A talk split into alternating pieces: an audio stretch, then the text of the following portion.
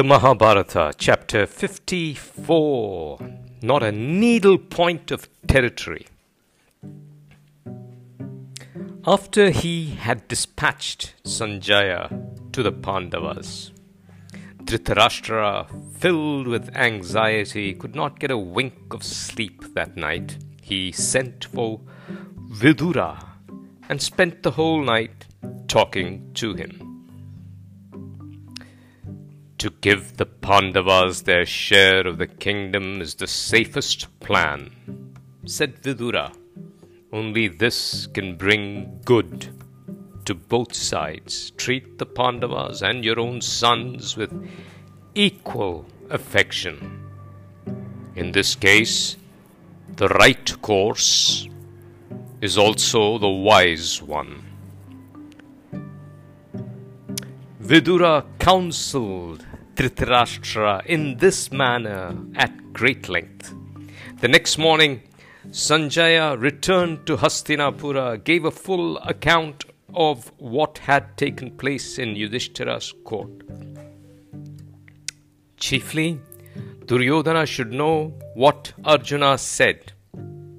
He said, Krishna and I are going to destroy Duryodhana and his followers, root and branch. Make no mistake about it. The Gandiva is impatient for war. My bowstring is throbbing even without my stretching it, and my quiver. Arrows keep peeping out impatiently, demanding, When? When? Sanjaya, evil stars make the foolish Duryodhana seek war with Krishna and myself.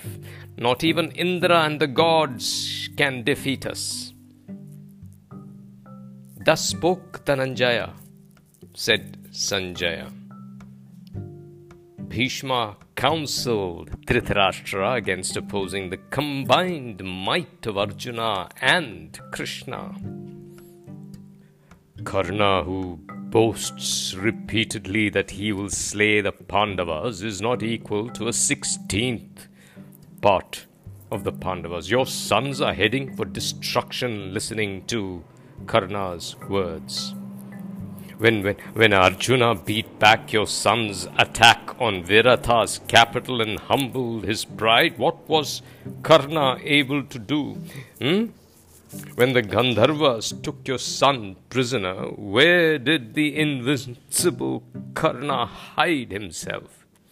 Was it not Arjuna who drove back the Gandharvas? Thus did Bhishma taunt Karna and warn the Kauravas. What the pater says is the only proper thing to do, said Dhritarashtra. I know that it is best to seek peace, but what can I do? These fools would go their own way, however loudly I protest.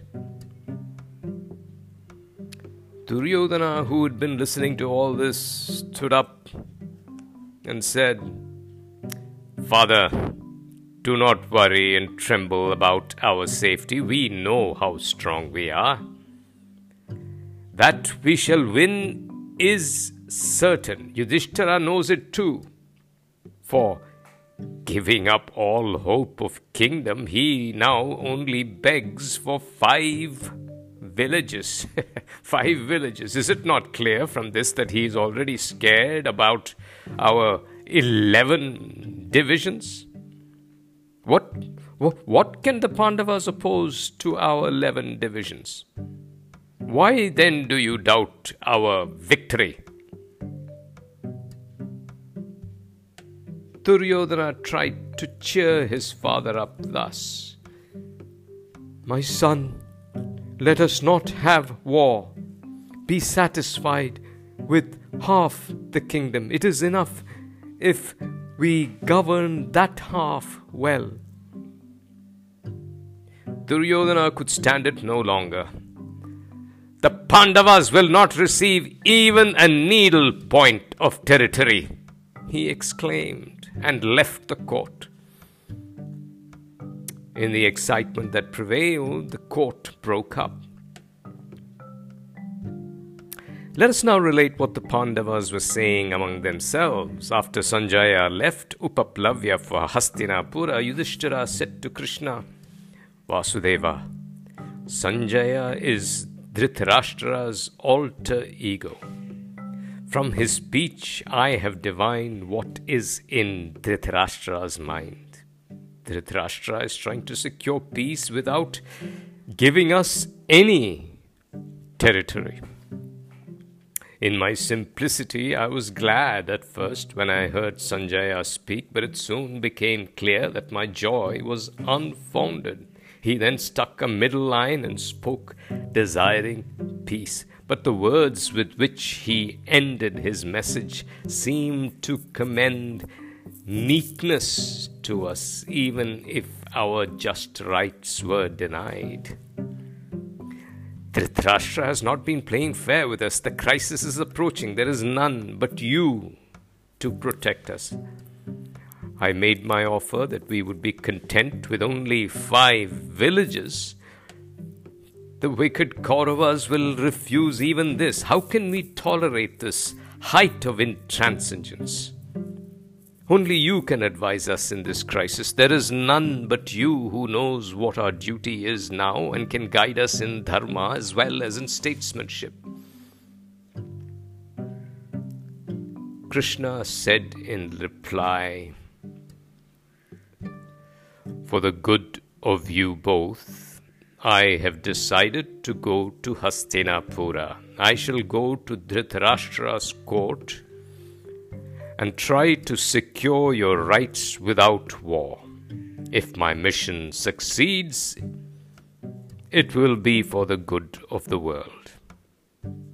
Yudhishthira said, Krishna, pray do not go. What is the good of your going to the enemy's place now? The perverse Duryodhana will stick to his folly.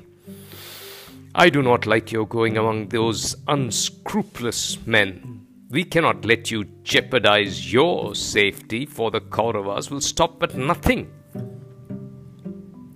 Krishna answered, Dharmaputra, I know how wicked Duryodhana is, but still we should make all attempts at a peaceful solution so as to give the world no cause to accuse us of not having done everything possible to avert war. We must omit nothing, no matter how slender our hopes of success. Have no fears for my safety, for if the Kauravas offer me a messenger of peace, any threat of bodily harm, I will reduce them to ashes. Said Yudhishthira, You are all knowing. You know our hearts as well as theirs. In expounding matters and in the art of persuasion, there is none better than you. Krishna said, Yes, I know you both.